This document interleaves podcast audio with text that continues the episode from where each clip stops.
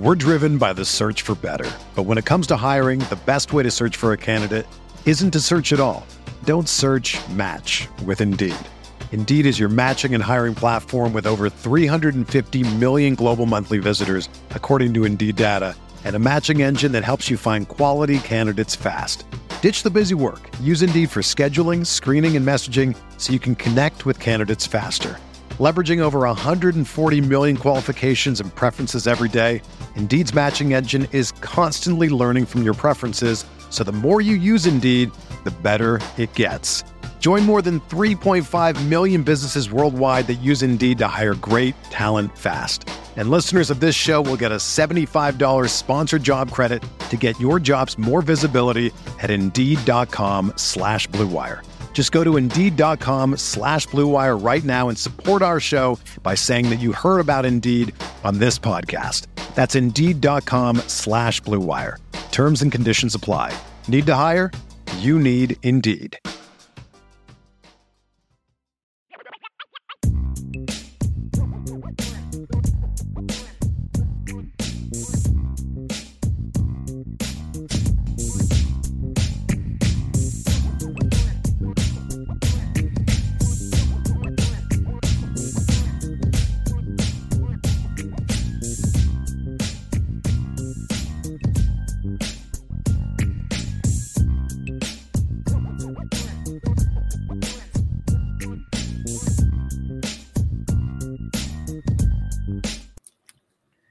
How you doing tonight? IB Nation Sports Talk is up and running once again. I'm Sean Stiers.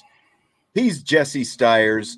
he should be feeling better today after last night, but uh, a little bit under the weather this evening. Hopefully, you're doing somewhat well after yesterday.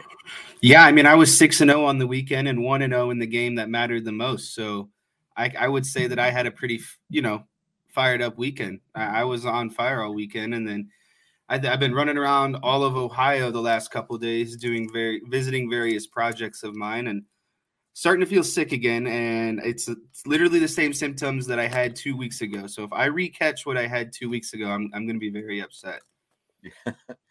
I would be upset as well. Well, hopefully you get over that very soon and and don't spread whatever it is halfway across Ohio. But uh, you know, Salty was. I, I, just saw. Where was it? Salty was apparently expecting us. There it is, to uh, to be decked out in uh, in Cowboys gear today. We did not. We did not pack it on. We're not going to totally gloat, but I mean, come on. They won last night. I still don't know how much to put. You know, how much stock to put in it. I was, of course midway through the third quarter when the Cowboys are are winning pretty good, I get a a text from my old buddy Doug, who you know, Jesse, who is a 49er. 49 well, caveat, he's a 49ers and a Chiefs and fan. Chiefs he's the, fan. Yeah. He's the worst kind of uh, sporting fan there is because I don't believe Multiple in having teams. more than one, you know, favorite team or team that yeah. you root for. I think it's I think it's harder in football as well to have multiple teams. You know, there's there's there's a lot more energy expended cheering for your football team and and to to be cheering for two. I don't know, but of course he got the you know the Chiefs Niners Super Bowl a couple of years ago. But uh, you know he starts texting me, "So you ready for the rematch?" And then it's like boom, boom, boom. I start getting this barrage of texts from him, and it's like, "Look, dude, this game ain't over yet. I- I'm not talking about next week, and I'm not going to answer a million random questions that you have." It's like it's like he knows I'm a captive audience because he knows I'm going to be sitting in front of the TV. But that is not the time to start pounding me with texts that have nothing to do with the game. So, uh, you know, what did have anything to do with the game? How about four missed extra points? And I saw this morning, you know, the the score was 31 to 14, 44 total points. The over under going into the game, 45 and a half. And uh, Brett Maher, of course, missed four extra points in that game. And I saw that uh, like Fred Taylor and Derek Mason, a couple former NFL guys, were tweeting, you know, asking if Ma- if uh, Maher was point shaving, and there were other people who were literally ticked off, like the actual gamblers, accusing him of point shaving, as if he knows in the first quarter how many points the Cowboys are going to end up scoring and how close to 45 and a half they're going to end up being. It was frustrating though, because I'll tell you what, when he missed that second one, I'm sitting there going, they're going to lose by two points, or they're going to lose by a, you know, some something stupid is going to happen. Fortunately, that didn't happen. But four missed extra points in one game. You could literally go find a high school kid who could go bang home four extra points for you. Well, being the, the math kind of nerd that I am, I, I saw a stat that kicking kick kickers are making 92.5% of the extra points. And to miss four straight consecutive independent events at that rate would be one and 31,600. So what he did last night was essentially one and 31,600. I'm on the the team of I think something something fishy was going on. I, I understand I understand missing maybe one or, or, two, but when we got into the stage three and stage four, so I think Vegas phoned phoned him in during the game and said, "Hey, you need to do a little point shaving here because there's a lot of uh, bets on the over tonight." I mean, I loved it on fourth down when you know it's fourth and goal, and you know, Maher starts trotting his little butt out on the field like, I'm going to go kick this field goal here. And they're like, no, nah, we're going for it. Sorry, just stay on the sideline. In, in his defense, he's been a great kicker. I mean, he's he's been a very accurate field goal kicker all season long. So, like to go to your conspiracy theory point, you know, as good as he has been, you you know, you there is some suspicion when you're missing four chip shots. What I want to know is why he's kicking from the hashes because don't you do have the option to kick, you know, straight up the middle, right? Like you don't have to kick from a hash, I don't think, if you don't want to. That is also correct. You do not have to kick from a hash. So yeah. You know, it's like eh, sorry, I'm I'm looking up looking it up right now. His like extra points made this season, it's like I'm pretty sure that's his only he he only missed like one or two other times, and the other one uh, was to end the game against Washington. So technically, he yeah. missed five consecutive extra five in points. a row. We're driven by the search for better, but when it comes to hiring, the best way to search for a candidate isn't to search at all. Don't search. Match with Indeed. Indeed is your matching and hiring platform with over 350 million global monthly visitors, according to Indeed data, and a matching engine that helps you find quality candidates fast. Ditch the busy work. Use Indeed for scheduling, screening, and messaging so you can connect with candidates faster. Leveraging over 140 million qualifications and preferences every day, Indeed's matching engine is constantly learning from your preferences, so the more you use Indeed, the better it gets. Join more than 3.5 million businesses worldwide that use Indeed to hire great talent fast. And listeners of this show will get a $75 sponsored job credit to get your jobs more visibility at Indeed.com slash BlueWire. Just go to Indeed.com slash BlueWire right now and support our show by saying that you heard about Indeed on this podcast. That's Indeed.com slash BlueWire. Terms and conditions apply. Need to hire? You need Indeed. Another day is here, and you're ready for it. What to wear? Check. Breakfast, lunch, and dinner? Check. Planning for what's next and how to save for it? That's where Bank of America can help. For your financial to-dos, Bank of America has experts ready to help get you closer to your goals. Get started at one of our local financial centers or 24-7 in our mobile banking app. Find a location near you at bankofamerica.com slash talk to us. What would you like the power to do? Mobile banking requires downloading the app and is only available for select devices. Message and data rates may apply. Bank of America and a member FDIC. I was uh, rewatching some of it today on NFL Network. They always replay whatever the primetime game is the next day, so they were re-showing it. And I heard, uh, I heard old Joe Buck say that. But uh, hey, they beat, they beat Tampa Bay, and you can say what you want about Tampa Bay, but San Francisco, Cincinnati, Kansas City were the only three teams to score more points against Tampa Bay this season. So I mean, good. they completely dominated that game last night. But you know, going forward, it is a concern with Maher because you know the a game like San Francisco and potentially NFC Championship, those games are going to come down to slim margins, and you're going to need your field goal kicker uh, to hit some crucial ones. Yeah, and Maher, as Larry said, set a Cowboy record for points scored by a kicker, which is it is crazy to think that he did that. You know, it's like he did that. He's just got he the yips. I think he's all in his head right now, and that's better get it figured out.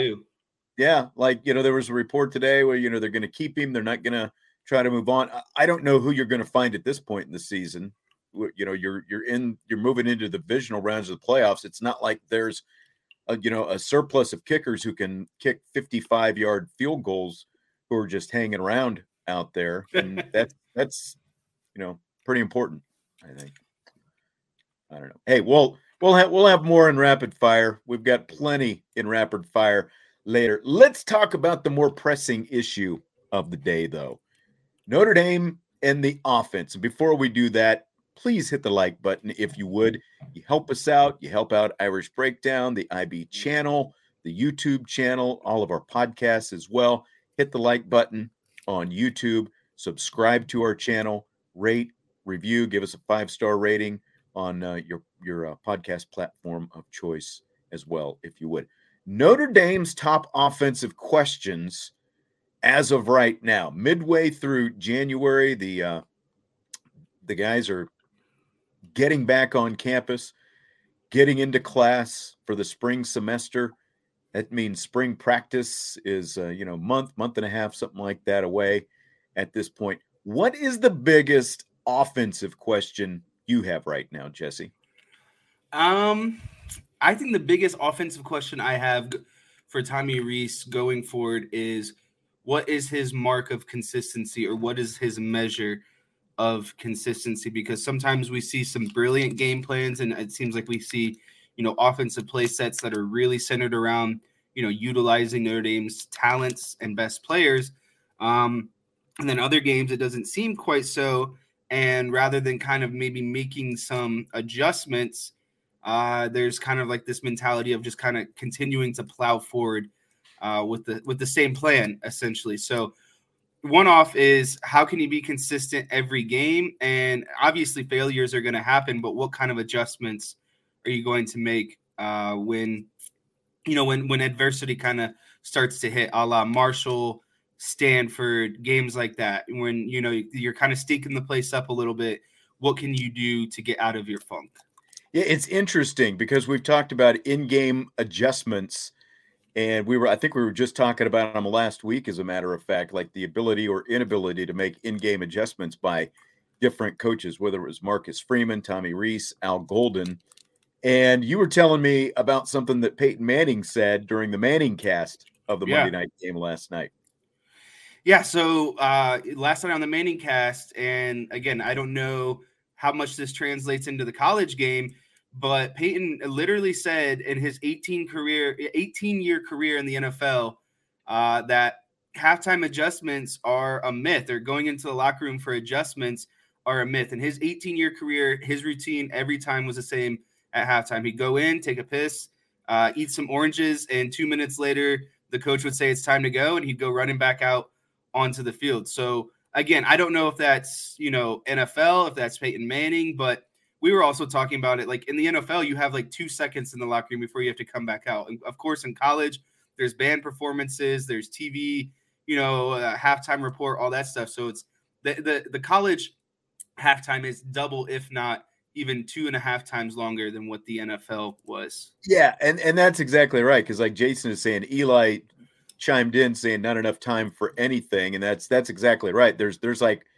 what is it like 11 or 12 minutes or something like that in the NFL that you get for halftime? It's like twice as long, almost 30 minutes, and it seems longer than 30 minutes sometimes for a college game. So there's obviously a lot more time in a college game to uh to work on that kind of stuff. But I mean, it, and you shouldn't even need to go to the locker room to make adjustments though should you yeah like i mean you're over the you got guys in the box that are that are you know watching everything right um, and i mean even have video on the sideline. yeah you've got instant photos and all that kind of stuff and everyone's got all their digital technology. Like if you're a coordinator especially one who's sitting up in the booth and you see okay these guys are, are doing this well we need to adapt you know it shouldn't take going to the locker room to make those kind of changes. And, and in fact I think Al Golden said about a year ago, well, not quite a year ago at this time because he got hired right after the Super Bowl, but he talked about in the NFL, you're constantly, uh, you know, making adjustments on the sideline based on things that are going on in the course of a game, which is kind of amazing to hear him, you know, to think about him saying that now, considering the lack of adjustments that we saw sometimes from his defense this season, especially earlier in the season. Yeah, and my limited amount of you know experience, there were times um, on the sideline where our defensive coordinator slash linebacker coach in college we'd come off the field or the, the starting defense would come off the field after a specific series. And then if a play gashed us or if it's a play that we hadn't seen all week or practiced for all week we had a whiteboard and we immediately would sit down and kind of go over what our fix would be. So i would consider that you know an in-game adjustment. And i'd have to imagine that with today with having you know the the the, the pads and you know much more people up in the box and that kind of stuff you can get it done relatively even quicker so I think the biggest question I have for this offense right now, and we've got kind of a list of some different questions, and obviously for the people in the chat, if you have questions, comments, concerns, whatever, you can throw them up there as well. But my biggest question is what's the predominant personnel package going to be? Because it has been 12 personnel heavy in recent years, as in two tight ends one running back, and, and obviously sometimes even 13. But, you know, that's because that position group, the tight end group, was the strength of the offensive skill groups, but that has shifted to running back now. And we've we've talked about this a little bit. So here's here's my question to you. How would you split these personnel packages in terms of the percentage of time that you think that they will use these, like multiple running backs, whether it's 21, 20, 30, whatever. So, like multiple running back sets versus 11 personnel, what one tight end, one running back, three wide receivers, or 12 personnel, one running back, two tight ends, two wide receivers. What, like, if you're going to slide those, you've got what, what, what percentages would you apply to those based on yeah, so the way I look at it is, or the way I'll break it down is two running back sets, two tight end sets, and then kind of the field. So back to what I was saying, I go so, 30. Hold it, hold it, hold it. Rewind, rewind. Because I was calling you out on your on your math for for a math major. You were saying you said 30%, 30%, and then 45%. 40%. I believe. Okay, so 40%. Okay. So go back. 30% on two tight ends. Give me sets. your percentages again. 30% on two tight end sets, 30% on two running back sets, uh, and then the field, everything else, you know, whatever pairings you want to come up with outside of that, I think would fall under the, the 40% um, umbrella. But really, what I'm trying to get at is I think that the two tight end and two back sets need to equal each other. If that's 15 and 15, and then the rest gets the remainder. If that's 20 and 20, and the rest gets the remainder, I would just like to see equal distribution of two tight end sets with two running back sets next year. And I think that's very feasible considering the running back room and the you know potential i won't even say potential the the drop off in the tight end room with mayer leaving and i get excuse me i guess the biggest question is just to what extent sam hartman you know changes the offense having a, a quarterback with so much more experience and knowing how to get the ball to receivers like will the receivers especially a young group of receivers because even the veterans aren't, you know, really experienced. Are they capable of carrying the load? I guess, you know, that's a big question to me. And you're not going to have Michael Mayer. So you don't necessarily, you know, have to like start with Michael Mayer and everyone else sort of builds around him where you're always going to have that tight end on the field. I think that there are going to be a lot of times where you don't even have to have a tight end on the field, depending on what you're doing. And we're going to talk about the running backs specifically here in a minute. But again, it's like you've got Audric Estime, you've got Logan Diggs, you've got Chris Tyree, you're going to throw Jadarian Price into the mix. You've got Jeremiyah Love coming in, and you also have Gi'Bran Payne. So, like, you've got a surplus of running backs, assuming everyone stays healthy. To me, it to me, it's like the multiple running back because of the fact that they can all catch passes. There's so much speed and so much skill there. Like, I start with them around the 40% range. And then, you know, like if you've got the personnel where you can have three wide receiver wide receivers on the field that often, then go for it. Like if the wide receivers can carry the load and and you know, again, Hartman like their development grows so much because of the fact that they have a veteran quarterback working with them. That's fine. But it it just to me it still feels like heavier doses of multiple running backs make more sense than than multiple tight ends because you've still got good tight ends in the room. You you just don't have anywhere near the caliber of what you've got walking out the door right now. Yeah, and a lot of it is kind of matchup wise because you could technically get into two tight end sets uh, where one of them is kind of split out as a wide receiver, right? Like you use one guy uh, the, as your kind of end guy on the line of scrimmage, and then you have another guy who could potentially, you know, split out and, and play, you know, line up as technically what you would consider a wide receiver, but he's just a tight end split out. And I think that's what they're going to have to do with Hartman is really disguise kind of those two tight end sets essentially and kind of get those mismatches that they want with a tight end on a safety up a seam or you know etc stuff like that right and and look i'm not talking about like when i'm talking about multiple running backs kind of like zach is saying you know theo riddick type plays you know for the bit uh, and, and, then you know motion them outside yes. i'm not talking about lining two running backs up in the backfield you know like those old school pro sets you know, I'm talking about, you know, again, like we were talking last Friday about San Francisco and their use of 21 personnel. I'm talking about, okay, yeah, sometimes you can have an extra back in the backfield, but most of the time, because of, of the fact that again these guys so many of the, they're all pass catchers basically you can you can put them all over the place. You can do so many different things with those guys. They're going to be very versatile. So even though you know it says running back on the roster, they can do a lot of other things that'll function like wide receivers. In recruiting terms, those are just what we call athletes, right? Like those are guys yeah. that you can just stick wherever. They can catch the ball, they can run the ball. They're just good with the ball in open space, and I think that's what you're going to see a lot from from the Notre Dame running backs. And you know, not not to bring this back to the Cowboys, but I loved this play that they ran last night.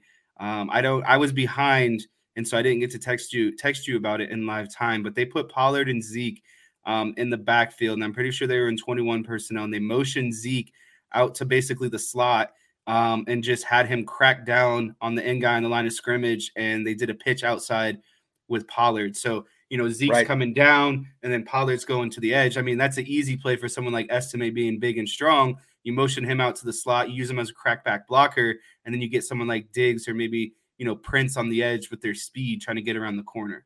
Yep. That exactly. That's exactly what I was thinking. And and Dallas did more 21 stuff last night as well, just like what you're talking about right there. And when you've got, you know, a little bit, just enough different skill sets, when you've got a thumper like Estime, and then you've got guys like Price and Tyree with the kind of quickness that they have, and then you know, kind of like these combo guys as well. There's, I just think that there's so much that they can do with them, and you know, they can they can cause so much havoc because the of the misdirection and where they can line these guys up. They can basically line any of them up at any spot on the field they want to. Yeah, and I think, uh, and we'll get into this probably in a little bit too, but I just want to put this caveat in there right now is, you know, if if they, I think the more that they run two back and potentially even three back sets, that should drive up the need for a Buchner type package and being on the field because if you can put two running backs and three running backs on the field, and you add someone like Buchner, that's technically two or three, four guys that you need to be accountable for um, in the run game, and, and, you know getting Buchner off of you know two two two reads and then maybe hitting the edge. That's salty. If I would have known that this is uh, where this conversation was going to go today, I, I, I would have had. I would have had the whiteboard ready, uh, but unfortunately, I wasn't expecting to go there quite today. Um, my apologies. I think we're in agreement that if if Hartman is the starter, it makes sense for Tyler Buchner to have you know like a a red zone type package. That would seem like like inside the, the 20 personnel. Yeah. Inside the 20 or inside the 15 wherever they decide it's going to be like because of his mobility, it makes sense to be able to use him. So you know, we were talking about the running backs and the receivers and these different personnel packages. What about Chris Tyree? This is this is a big question for me. Is he a running back? Does he become a slot receiver? And again, you've got a very crowded backfield right now. And of the three running backs who were used this season, he had the fewest yards from scrimmage, but he also was used as a wide receiver. So, like, what? And you're lacking at the wide receiver position. So, what do you think? What would you do with Chris Tyree? Does it make him, you know, does it make sense to make him a slot receiver, or do you just find a, a different kind of souped up hybrid role that you can use him in.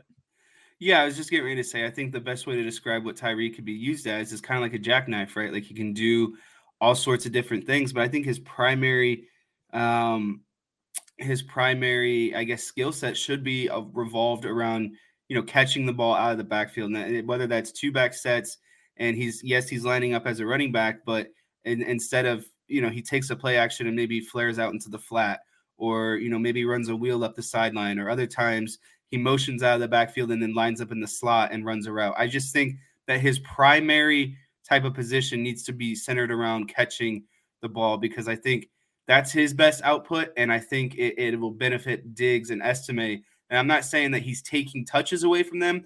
I'm just saying that those guys are better at running, just being straight runners. And Tyree is better at being a guy who can, again, line up in the backfield, maybe catch some passes out of the backfield. Maybe he lines up the backfield and motions out to the slot and they can get a coverage read.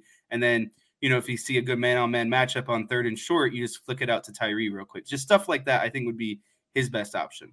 Yeah, and I mean, you know, he's not he's not quite as thick as Deebo Samuel, but at the same time, he is a running back, and like it's kind of the inverse of Deebo Samuel, where whereas Samuel is a wide receiver who they hand the ball to quite a bit. They didn't do it quite as much this year, but they still will do it. It's basically the other way around for Tyree. You can start him off, you know, as a flanker, the slot or whatever, and still find ways to get him the ball. And they don't all have to be jet sweep type things. Or, you know, you can do things like you were just talking about with that Pollard Zeke Elliott play last night. There's just I, I think it really just depends on the imagination that uh that that Tommy Rees is going to have because, like, if you're talking about him as a pure slot receiver, well, that's where Jayden Thomas is right now, and that's where Jayden Thomas has has functioned from the best is as a slot, and you know he was you know one of the one of the biggest risers in terms of the receivers this year. So I, I don't know that you necessarily want to make Tyree exclusively that. I just think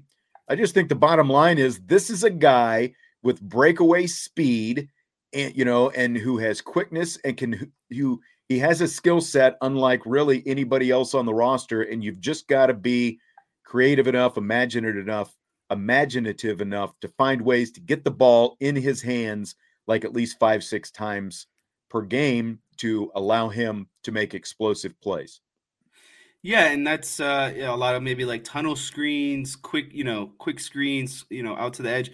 Those are just extensions of the running game, as what you know. You heard you hear Kirk Herbstreit kind of beat that into the ground a lot, is saying that these plays are kind of extensions um, of the run game. And I, another uh, big area that I like Tyree again is like when you when you're second and short, third and short, you know, like it's three, second and three, third and three, and you know that you need to, you know, you got man coverage. Why not just throw it to him on a quick slant or a quick hitch or you know, just something like that where he's just working in space because I think more often than not, especially when he's in the slot, he's going to beat a linebacker, you know, especially if guys are dropping off into coverage.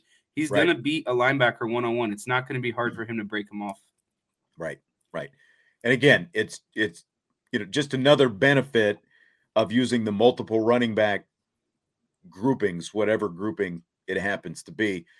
David, kind of going back to the quarterback conversation, he says, So we're asking Buchner to go back to freshman year. What happened to the quarterback battle everyone was talking about when Hartman first committed? Well, I mean, we're obviously assuming Hartman is going to be the quarterback. I, I think again, this is something that we talked about last week. Like if these two, there will be a battle to whatever extent for the number one job.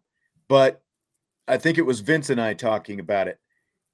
If they're neck and neck, don't you think that that that the job has to go to Hartman in that case, Jesse? Like, doesn't Buchner have to look and be head and shoulders better yeah than a guy with five years of experience Just that you're bringing in transferring here? Yeah, eh, the fact of the experience and it's a transfer for one, you know, one last season. I again, I just you don't really bring in a transfer that has one year left with all that experience and all those passing accolades just to kind of ride the bench. And to go back to the original question, you know, this doesn't mean that Buchner's a run only type of package, but he introduces a new element of the game. And so when you start running kind of these design run plays, and then you see him, you know, pull it and then drop a, you know, a dart on someone, that's going to be very beneficial because teams are going to be, you know, loading up for what would seem like run plays, maybe loading up the boxes, and you're going to get, you know, an extra hat on someone like Buchner, well, that frees up someone else in coverage. And so after a few times of, you know, showing these design run plays with your quarterback, he's proven that he can throw the ball at a high level too. So it's not it's not all just run packages. I think it's he can knowing what his legs can do and being in the red zone. I think you could trick a lot of teams of okay, well, you think you know you're loading up on run. He could still drop a dime on someone if they want to play mm-hmm. more in coverage. He's going to be able to get a one-on-one matchup uh, and beat him with his legs. So I don't think it turns into freshman Buchner. I just think that inside the red zone, when you can add another threat of potentially getting in the end zone, it makes sense to have a personnel package designed around him.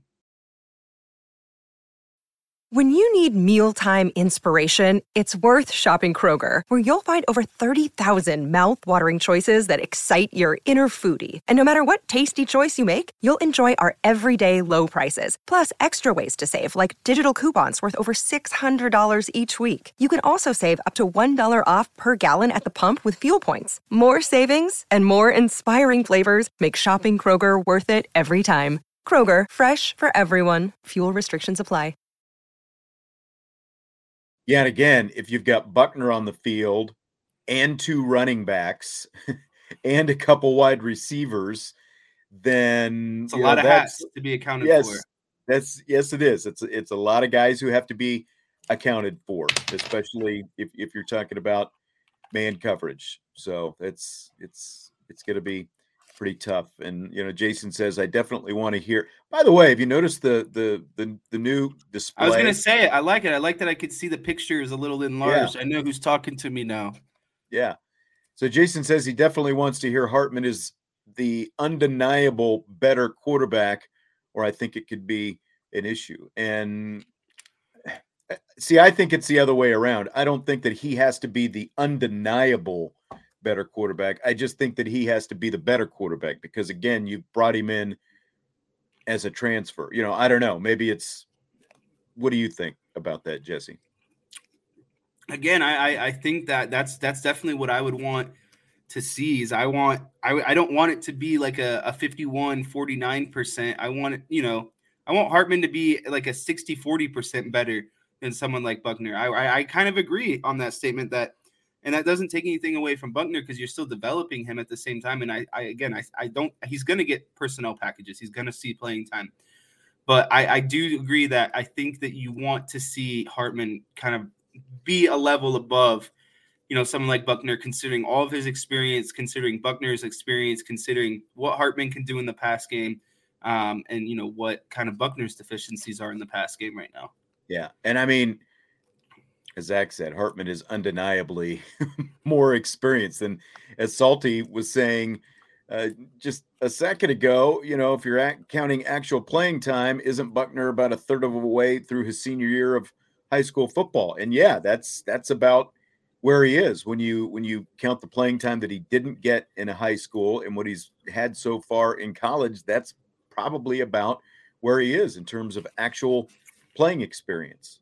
So I mean, you want them to compete for the job, but at the same time, I, I, think it's pretty much expected that the guy with as much experience as Hartman has, and the guy who, you know, Hartman is a guy who people around the country are talking about. This, you know, this is arguably the biggest prize in terms of the transfer portal this offseason that Notre Dame got, you know, and there's a reason they went out to get him because they had zero experience zero real experience, zero starting experience coming into this season.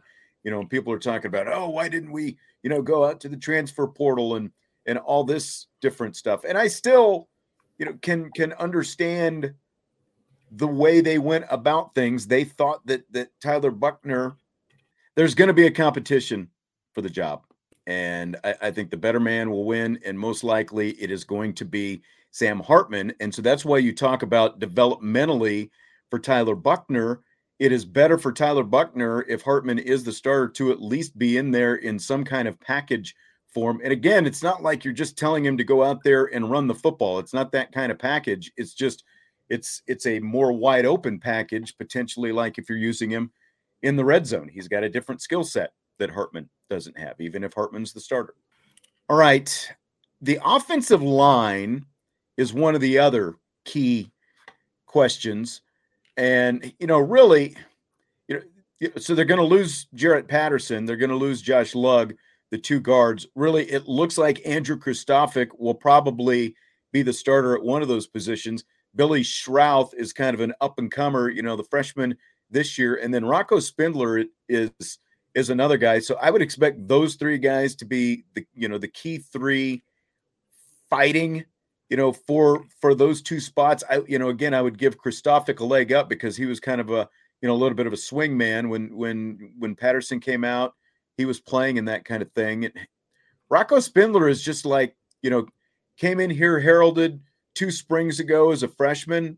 You know, there was almost a you know looking like a chance that maybe he was going to be the guy starting as a freshman. It ended up being Fisher instead, and really we haven't heard from from Spindler the last you know, a couple well, I, yeah, couple seasons basically since the season started last year. So now he's going into his junior season, and this is going to be a big spring for Rocco Spindler. I mean, it's going to be a big spring for all these guys, but you know, really Spindler, I think, as well, because again, there's there's only two spots, and you've got three guys who are going to be fighting for these jobs. Yeah, I mean, you kind of uh, took my thunder away there. So I, I was Rocco Spindler was going to be my kind of spotlight because I think that Kristofic, like you said, he's got the most experience. He's kind of that utility guy that kind of bounces around where needed. He he knows all the positions, right? But Rocco Spindler, like you were talking, he was a highly kind of coveted recruit coming out of Michigan. He was a four star with like a 0.97 composite. That's the type of guy that you want to see in year three step up, right? Like he should now have enough knowledge and experience experience and development learning under guys like Jarrett Patterson, you know, guys like Lugg, um, Joe Alt, Blake Fisher. I just think it's time that Rocco Spindler needs to step up. And I'll actually be kind of highly disappointed if he doesn't because of, you know, the talent that he had coming out of high school and kind of the expectations that, you know, a lot of people had for him on the offensive line. So, yeah. Yeah, that that's that's got to be to me the, the main answer. And I think that it'll kind of show what kind of overall offensive line unit that Notre Dame has is if someone like Rocco Spindler can step up and really, you know, fill in some big shoes next season. Yeah. Tommy said he hopes Kristofic earns the job. Otherwise, John will be in here telling us that Harry doesn't know what he's doing. so we shall see. We shall see. I haven't seen John yet. This is usually around the time that he pops in, I think. That's true. Lately. So we'll see. All right. Do you have any other key offensive questions that we haven't addressed tonight? Yeah, I, I want to know who you think is going to step up and be that dude at the wide re- wide receiver position next year. Like Hartman's number one. Like uh, he's like like the the the Michael Mayer to Drew Pyne. Like who's that security blanket? Who's that guy, the old reliable that he knows he can throw it to? You know when when when he's getting a little pressure on him. It's going to be a good question because he's he's basically coming in here and he's got no experience with any of these receivers. Smith, the, the incoming guy from Virginia Tech, could potentially be a security blanket type guy because again, he's the guy with the most experience and in terms of career production has more than anybody else. But like Vince and I last night were predicting who we thought were going to be the receiving leaders you know, Sean Hartman says Merriweather, and I don't think Merriweather is a bad choice because I, you know, again, there's there's so much talent there, and maybe kind of uh bringing in a veteran quarterback who again knows how to get wide receivers the football. Maybe this is like a big blossoming for Tobias Merriweather. Maybe he does become that guy.